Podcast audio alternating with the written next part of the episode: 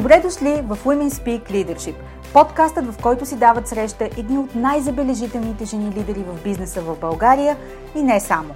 Аз съм Анета Савова, екзекютив коуч, ментор, лектор и автор на книгата «Жената, която създадох – личният път на женското лидерство». Обичам да водя дълбоки и смислени разговори с жени-визионери и стратези, които задават нов тон в лидерството, бизнес-успеха и управлението на промяната. Обичам да мисля различно и в мащаб, да изследвам неконвенционалните решения, продукт на смели идеи и да съпровождам моите клиенти в преоткриването на тяхното следващо ниво отвъд установените норми и статукво. Слушайте нашите мастер-класове тук в подкаста и черпете вдъхновение от личния свят и уроците по пътя, споделени с менторска откровеност за вас. Женската сила в бизнеса е в лидерството, така че да започваме!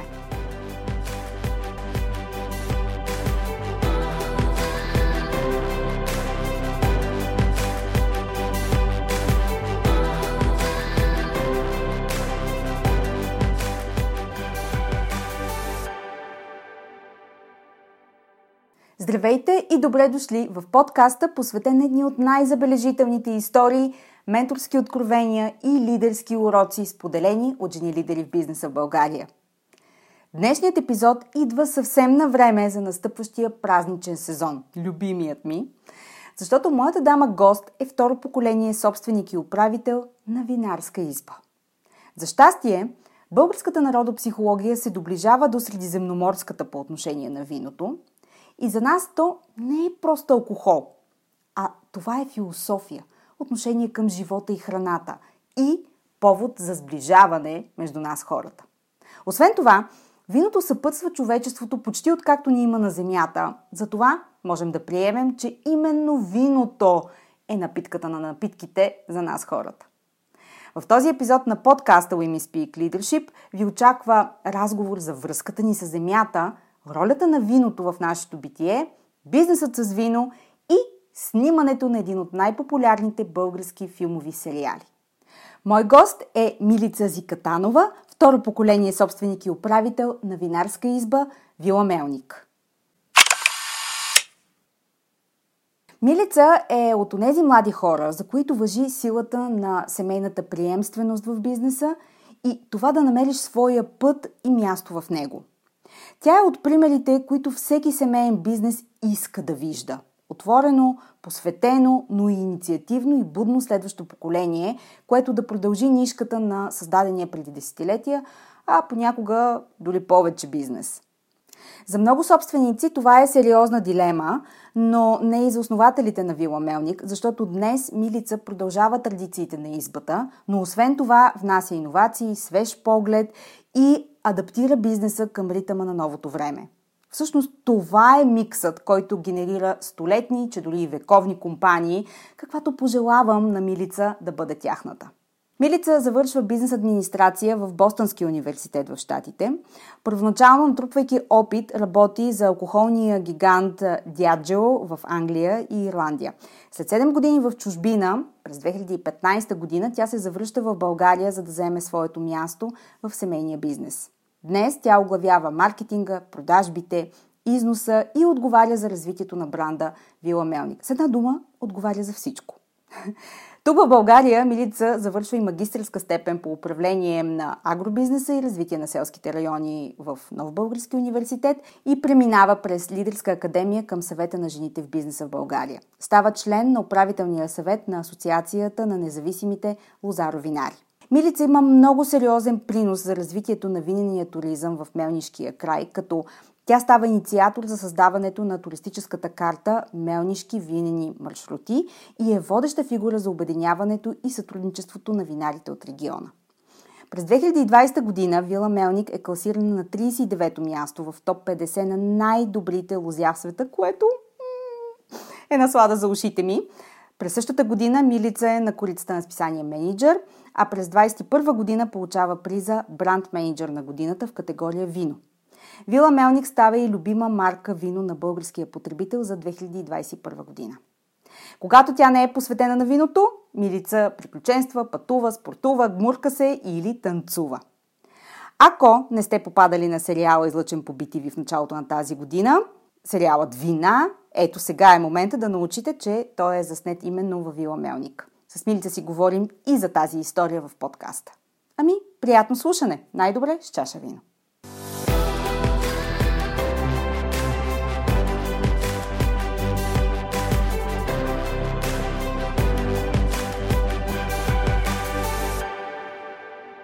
Милица, добре дошла в подкаста Women Speak Leadership. Добре заварила. Ще си говорим за много неща, но преди това искам да те попитам като собственик във винарна.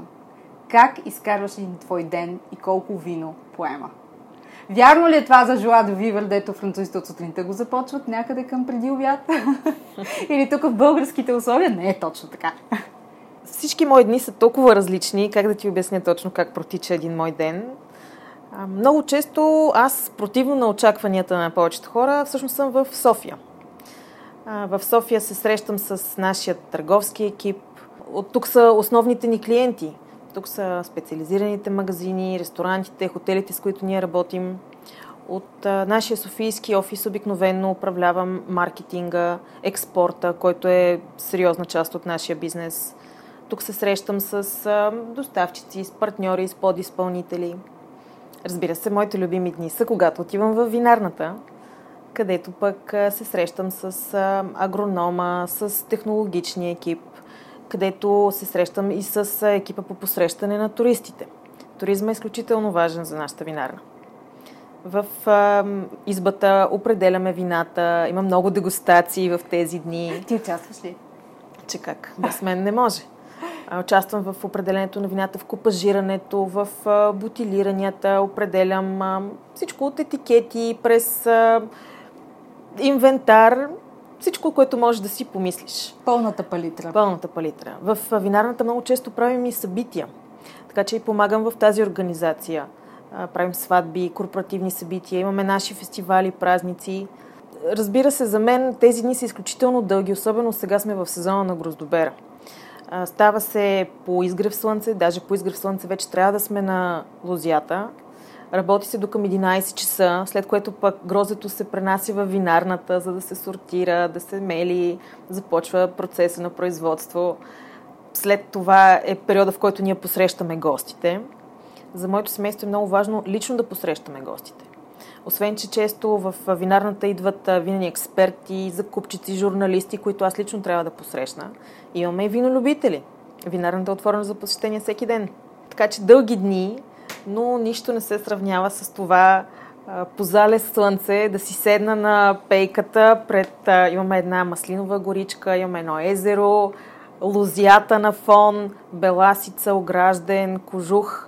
А, така че тогава вече мога да се насладя и на атмосферата, и на гледките и да си кажа, днеска беше ползотворен ден. Да, днес беше един прекрасен ден. Понеже живеем в едно такова забързано време, всички сме запленени от а, дигиталните възможности от тук насетне. Все повече бизнеси, бизнеси минават в сферата на услугите или интегрират а, услуги като част от портфолиото си.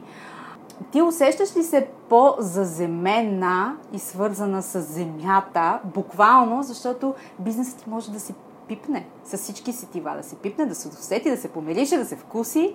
Как е за тебе това? Много ми харесва тази фраза по-заземена. Точно така се чувствам. Всъщност, нашия бизнес изключително зависи от теруара, от земята, от почвата, от климата, от водите, от ефекта на човешката дейност върху природата. За нас най-важно е да имаме качествено грозде. Ако земята и природата не са в топ кондиции, гроздето няма да е добро, без хубаво грозде няма хубаво вино. Но и в а, другия смисъл на тази дума, аз се чувствам много свързана и с традициите, и с културата. Все пак винопроизводството е един от най-древните занаяти.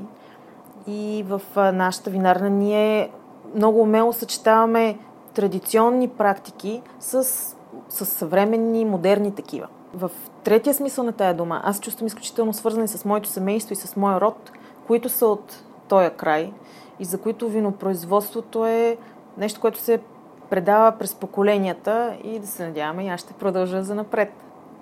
А, като каза да се предава през поколенията, аз ти споменах в предварителния разговор, че наскоро си говорих с една моя приятелка. А, тя оглавява проект Next Gen а, в банката, в която работи, който събира а, младите наследници на фамилни бизнеси и представя различни лекционни панели, а, менторски панели за тях и така нататък. Много голям интерес, между другото, има към, а, към този формат. А, да, това, което си говорихме с нея е, а, че все повече а, младите хора, които произлизат от фамилен бизнес, а, имат интерес към него, но са изключително автентични в начина, по който те участват в, а, в този бизнес и в същото време срещат и много предизвикателства. А във връзка с това искам няколко, даже около десет неща да те питам, но да, да започнем от там. Какво е най-голямото предизвикателство за теб като следващото поколение собственик в Виенарна? Налага ли се да се налагаш, да се доказваш, да изпитваш някакви вътрешни дилеми, дебати със себе си? Въобще бориш ли се за своето място под слънцето в вашия бизнес? Аз съм в семейния бизнес вече осма година. Преди това седем години живеех, работих, учих в първо в Щатите, после в Англия, Ирландия. Така че когато се присъединих към семейния бизнес, беше голямо предизвикателство да се докажа и пред моето семейство, и пред нашия екип. И доста дълго време трябваше да докажа, че и моето мнение има значение, че и аз мога да дам ценен принос. Кой беше най-трудния човек, пред който трябваше да се докажеш? Защото съм сигурна, че от гледна точка на експертиза, на похвати, на знания, на умение, бързо си наваксала или а, си имала а, под колана си доста опит. Но като отношение, кой трябваше да убедиш най- най-вече? Най- най-вече трябваше да убедя и себе си, че все пак съм, достойна съм да взема място в а, семейния съвет или в борда да, на директорите, борда. Както искаш го наречи. А, майка ми, защото тя дори има една реплика още през първата година. Ако трябва да уволня един човек в този екип, това си ти. Но така, мисля, че с годините все пак и аз се. се задържах на тази позиция и, и днес всички във фирмата все пак ме възприемат като един от двигателите в нашия екип. Но съм, така мога да кажа, че най-голямото предизвикателство за мен е това да надградя делото на моите родители. Защото аз в някакъв смисъл съм влязла в обувките, особено на моя баща, който е визионер в нашата фирма. И за мен е огромна и чест, и отговорност, и дълг, и до някъде бреме аз да продължа неговата мечта, да я доразвия и да я надградя. И това ми носи огромно удовлетворение и чувство на, на гордост, но и малко страх, защото аз евентуално бих могла да се проваля и да разочаровам моите родители, което е много повече от това да разочаровам себе си. Може би това е заради моя характер, защото аз съм изключително отговорна.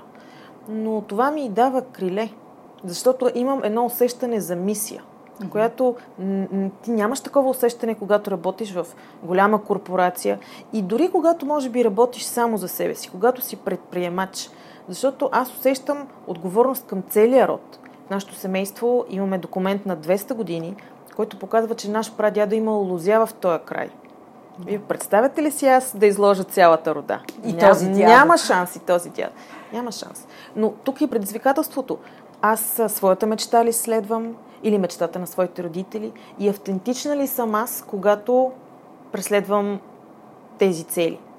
В случай аз мисля, че съм автентична, защото идеята за винарския бизнес много ми харесва. Тя точно отговаря на моите таланти, моите интереси. Там има връзката с природата, има контакта с много хора, възможността да създам един бранд, който е престижен, който може да докосне сърцата на, на много хора. Възможността да пътувам, да се развивам. Така че в случая аз съм изключително благодарна и щастлива, че точно това е нашия семейен бизнес, а не нещо друго. Гледам те и е, искам да те попитам другата половина от този въпрос, който започнах с тази програма, която те имат. Ти си млада и хубава жена. а, обекти, обективен факт. Нейните наблюдения, чисто статистически, емпирично а, замерени от а, тези клиенти, които участват в програмата, защото разбира се, а, когато а, голяма част от тези семейни бизнеси са създадени в последните трийсет години, някои дори още по-назад във времето, и по-голямата от, част от тях а, са създадени от а, таткото, дядото, семейството. Към днешна дата, както тя ми каза, а, сред а, наследниците, които поемат бизнесите, са еднакво и момчета и момичета, млади хора, които наистина еднакво са ангажирани в продължаване на семейния а, бизнес. Но когато а, там, в, като част от а, програмата имат а, публично представяне, участие в медии, качване на сцена, от момичетата нито една дама не иска да застане с лицето си. От а, чувство за съмнение, от това, че не иска да, из, да се изложи, защото ще изложи, както ти каза, целият род, целият бизнес, от може би неувереност. А, много често аз съм го срещала това нещо в а, конферентни формати, между другото в финансите, където нямаме проблем женското представяне, за разлика от Западна Европа. Тук в България много често а, жените казват, имам толкова много работа, нямам време да ходя да дефилирам по сцени. Което изкривява представата ни изобщо за мястото, ролята на жените, изобщо тази тема, която иначе си казваме тук в България, в смисъл какво да я обсъждаме на тази тема, достатъчно се виждаме жени с бизнеси, включително и в бордовете. Та, как изглежда през твоите очи една такава статистика? Виждаш ли я реално в материалния свят около себе си? Имам и аз такива наблюдения от а, други индустрии, както ти каза, финансовия сектор, ай ти сектора. Има го това с медийните изяви, които са доминирани от мъже. Ако трябва да разсъждавам, предполагам, че мъжете са по-ориентирани към резултатите и имат нуждата от а, валидация на своите постижения. Докато жените са по-ориентирани към целия процес за постигане на дадени резултати и влиянието на всичко, което правят върху, върху хората и, и върху всичко по веригата. Върху всичко и върху всеки по веригата. Но всичко относително. Ето в нашия бранш той е изключително доминиран от жени. Жени, търговци, технолози, собственици на винарни, винени журналисти, експерти. И определено, ако ме питаш, лицето на българското вино е лице на една дама. Да. Или на от, няколко дами. На от гроздоберка до хубаво застанала на пейката срещу езерото, наслаждавайки се на чаша вино вече. Така е. Но аз твърдо вярвам, че когато говорим за ам, равноправие между половете, в, медийното, в медийните изяви, никога тази дискусия не трябва да се води само от жени, винаги трябва да се води от двата пола едновременно.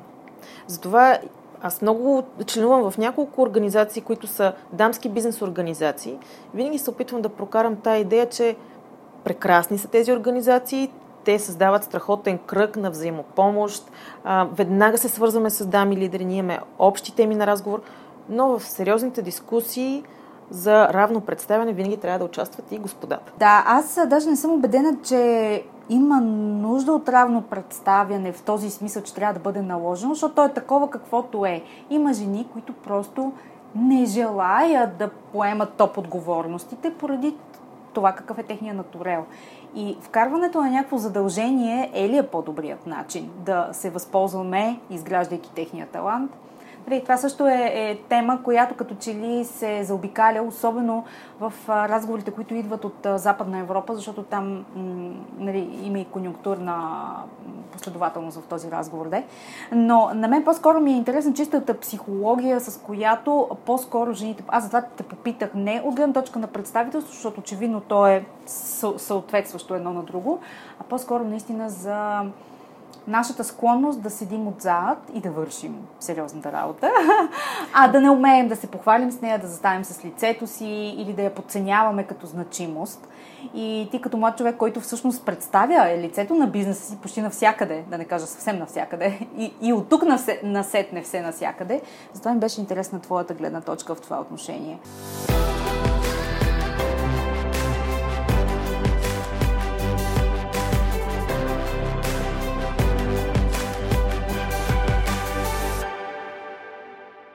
Милица, аз не гледам сериали. Български изобщо. Това е факт за мен. Нямам търпение да гледам сериали. Досадно ми е и ми създават жесток смут да трябва да следя нещо. Освен това, бизнес модел на сериалите е друга една тема, нали, която се бори за вниманието на аудиторите. Обаче, Сериала Вина някак си ми попадна и съм гледала от първа серия до последна в първия сезон. Следя кога ще почне втори.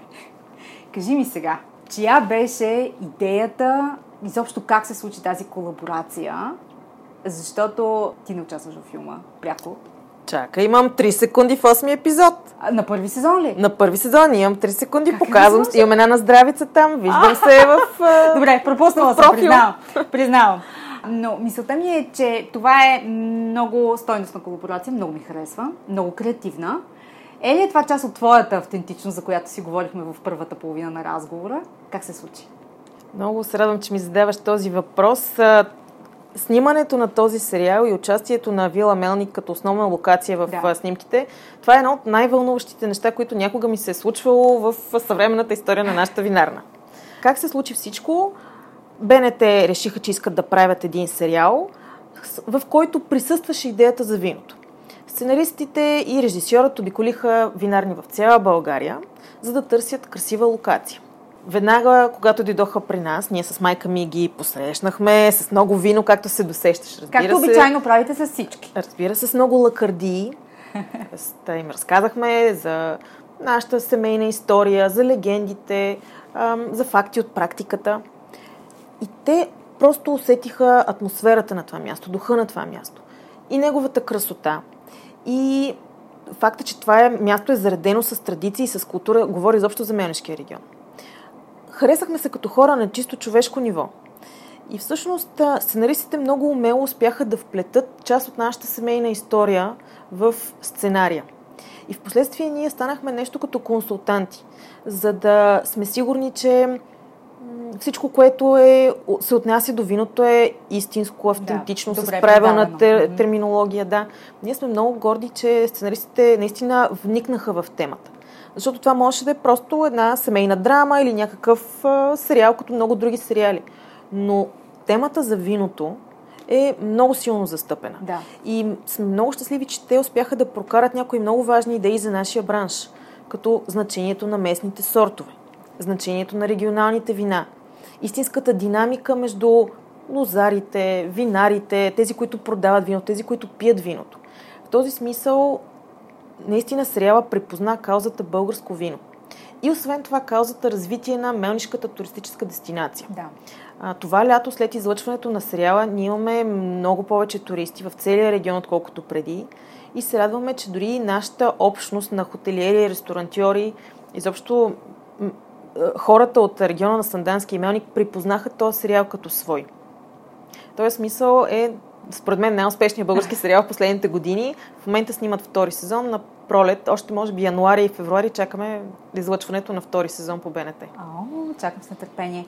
А, слушам те и виждам колко всъщност силен импакт има а, една идея. В смисъл такъв, че да, това е сериал, който е колаборация между вас и а, БНТ, но всъщност ползите от него са за целия регион, за българското вино като цяло. Тоест много по-широк мащаб има на приноса, който а, имате. Разпознаваш ли твоята мисия, както ти каза в началото, завръщайки се в България, че се чувстваш дръпната от своята мисия?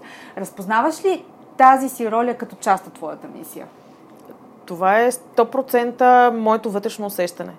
Всъщност един от а, първите проекти, които аз осъществих, когато се върнах, още първото лято, това беше да, да създам или да организирам създаването на картата на Мелнишките винени маршрути, което означаваше да вляза в сътрудничество с всички винарни от региона, за да създадем една туристическа карта по модел на много такива други в големите винени региони. Бяха ли склонни? Харесваше ли им тази идея на другите винари? Да. Или им беше ново и странно? В началото може би им е било ново, но това не е нещо толкова ново, не е чак такава революция, но просто в България липсваше. Да. И трябваше един млад ентусиаст да дойде да го осъществи. И тогава това сътрудничество в нашия регион беше дадено като пример и за останалите региони. И днес всеки един винен регион в България има своя карта. И това е прекрасно, защото така се създава туристическа дестинация. Една птичка пролет не прави. Трябва да има критична маса от винарни и винени обекти, които да подканят туристите да отидат в даден регион. И това е моята мисия. Тя е много повече от маркетирането на нашата винарна или нашия бранд. Тя се отнася до маркетирането на виното като цяло, мелнишкото вино, българското вино, региона. В този смисъл аз се чувствам наистина, че допринасям към една по-голяма общност. Да, това, което ти казваш, много често дамите, които са гости на подкаста, много често резонира с тях. Даже в подкаст епизода, който ще излъчим утре, дамата разказваше същото като импакт.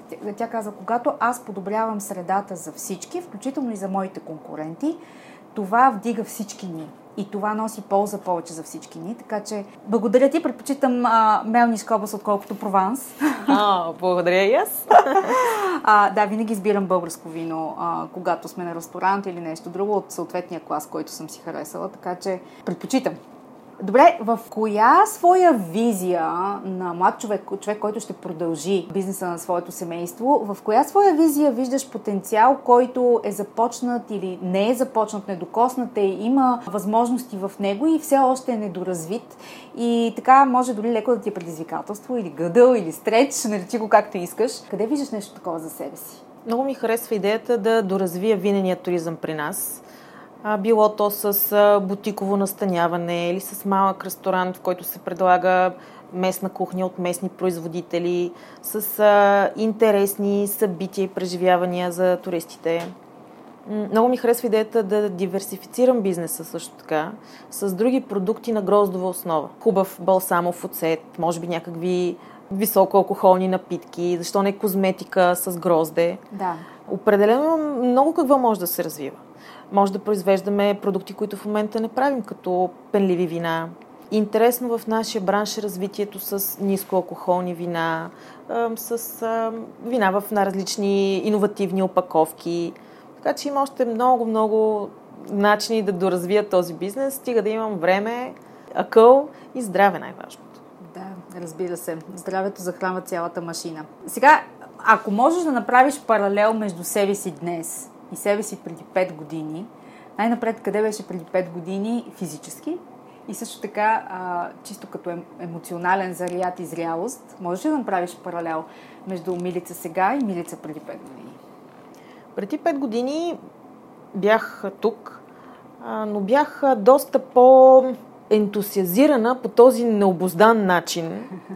Малко по-разпръсната, по-хаотична, повече стараща се да контролира нещата. Сега мисля, че съм много по-осъзната, олегнала. Сега моя фокус е върху това да създам един добър екип от мотивирани хора, които да движат нещата. Иска ми се вече да мисля не толкова как да работя в бизнеса, а как да работя върху него, да. За да движа нещата напред. Тоест в момента моята визия е доста по-стратегическа. Ако до тогава съм изучавала целия бизнес, то вече сега имам усещането, че го познавам добре и вече мога да го насочвам в посоката, която е моята визия. Mm-hmm. Оставяш ли си време за, по мое скромно мнение, най-ценната работа на визионера? Време върху бизнеса. Това е моята цел. Когато мога винаги малко да отстъпя назад, за да, да ми е чисто съзнанието, за да получа от някъде вдъхновение, от някъде мотивация. И обикновено тези неща ти не можеш да ги видиш, когато си задълбочен да. в ежедневието. Когато си back to back to back to back. Не да. става. Трябва да. да има време и за отдих, и за почивка, и за презареждане. Да, и за полет на мисълта, както аз казвам, която не се контролира, защото едва тогава се случват тези пробиви, които, които ни трябват. Кой е най-ценният урок до сега, който си получила за себе си? Най-ценният урок? Имам Два, две реплики, два урока, които винаги си припомням в а, така, предизвикателни моменти. Те са казани от двама души, които са много са ми повлияли. Едната е моята, моят началник в а, Диаджо. Аз работих едно време в най-голямата алкохолна компания в света в Лондон. И тя ми каза един много ценен урок. Хората купуват от хора. Да. Тоест в каквато и ситуация да си, колкото и да ти изглежда предизвикателно, невъзможно, спомни си, че срещу теб също стоят хора. Независимо дали става дума за да ги убедиш в нещо, да им продадеш нещо. И те са хора и те имат същите така, предизвикателни моменти. И другия важен урок пък е от моя ментор от университета, който ми каза, никой никога не е готов. В един момент ти просто трябва да решиш и да скочиш. И този урок си спомних, когато реших да се завърна в България, да стана част от семейния бизнес, когато имам отново някакви казуси, които трябва да разреша. Просто стига си се чудила, няма как да си готова за предизвикателството, решаваш и, и го правиш. И не трябва да се страхуваш от а, провал евентуално. Да. Действаш. И двете неща работят за теб, нали? На практика. На практика, да. По този начин живея. Да. Какво от нашия разговор, понеже сме на финала, най-много резонира с теб? Взимам си идеята за това колко е важно ти да си автентичен в това, което правиш. И дори първоначално да започне сякаш си в чужди обувки, сякаш следваш чужди мечти, чужд пример, може би, чуждо вдъхновение, все пак ти да го, да го пречупиш през своята призма и да го направиш свое. И да останеш верен на себе си. И това аз го приемам и в личностен аспект, и в аспекта на това твоя бранд да остане автентичен. Независимо от това каква е икономическата обстановка, каква е конкуренцията, колко е динамична средата. Ти трябва да останеш верен на своите ценности.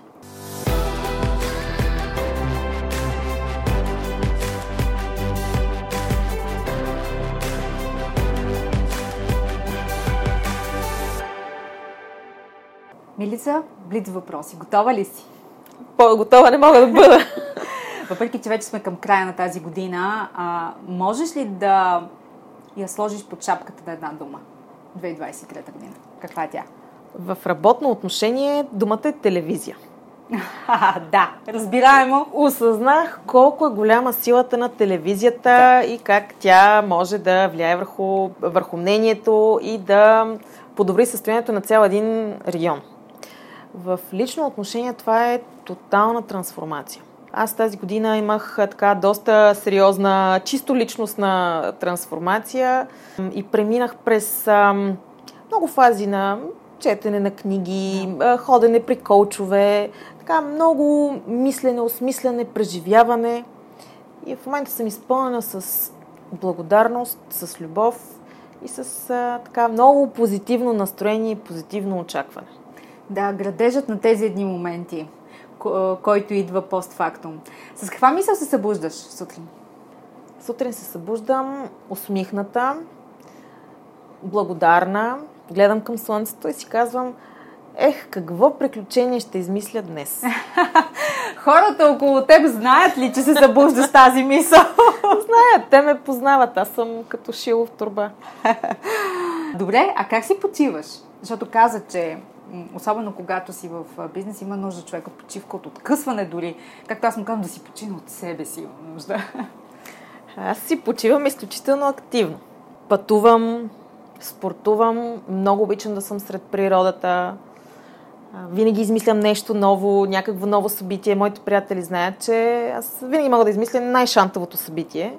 Така че няма при мен почивка, има активно действие. Аз съм едно перпетуум мобиле. Като а, приключим а, този подкаст, искам да ми кажеш как става това с перпетуум мобилето. Личен интерес. За една приятелка питам, както се казва. Добре, какво а, четеш или чете, гледа наскоро, което така те впечатли и би искала да го споделиш? Аз чета много и понякога чета по няколко книги наведнъж, зависи от настроението. Много обичам да чета биографии. Mm-hmm. Дори за твоята дамска лидерска аудитория бих препоръчала Маналал Шариф. Това е дамата, която води революцията в Саудитска Арабия, свързана с това жените да шофират, да, и други права на жените. И е наистина много силна книга. Слушам много подкасти, от такива за бизнес до такива за себеразвитие. Гледам да следя български подкасти, те са прекрасни, като този, например. Благодаря ти. Накрая, какво не знаем за теб и можеш да ни изненадаш? Вие не знаете, че аз съм много екстремна личност. Имам лиценз за скачане с парашут. Летяла съм с парапланер. Имам лиценз за подводно, подводно гмуркане и това ми е една от най-големите страсти. Гмуркала съм се на почти всички континенти и много обичам такива шантави, адреналинени неща. Те ме зареждат с енергия. Значи, може би това е тайната на перпетуум мобиле. Може би това, да. Благодаря ти, Милица, че беше гост в Women Speak Leadership. И аз ви благодаря. Успех на всички. Бъдете здрави и на здраве! Надявам се, истински се насладихте на тази среща в подкаста днес. Ако харесвате енергията, която строи от нашите мастер-класове тук, несъмнено ще искате да узнаете повече за моя мастермайнд формат The C-Circle. The C-Circle е бутиков елитен мастермайнд за модерни жени лидери, управители и собственици на бизнеси, които са отворени да изследват нови идеи, мащабни концепции и провокативни подходи в своята лична и бизнес трансформация.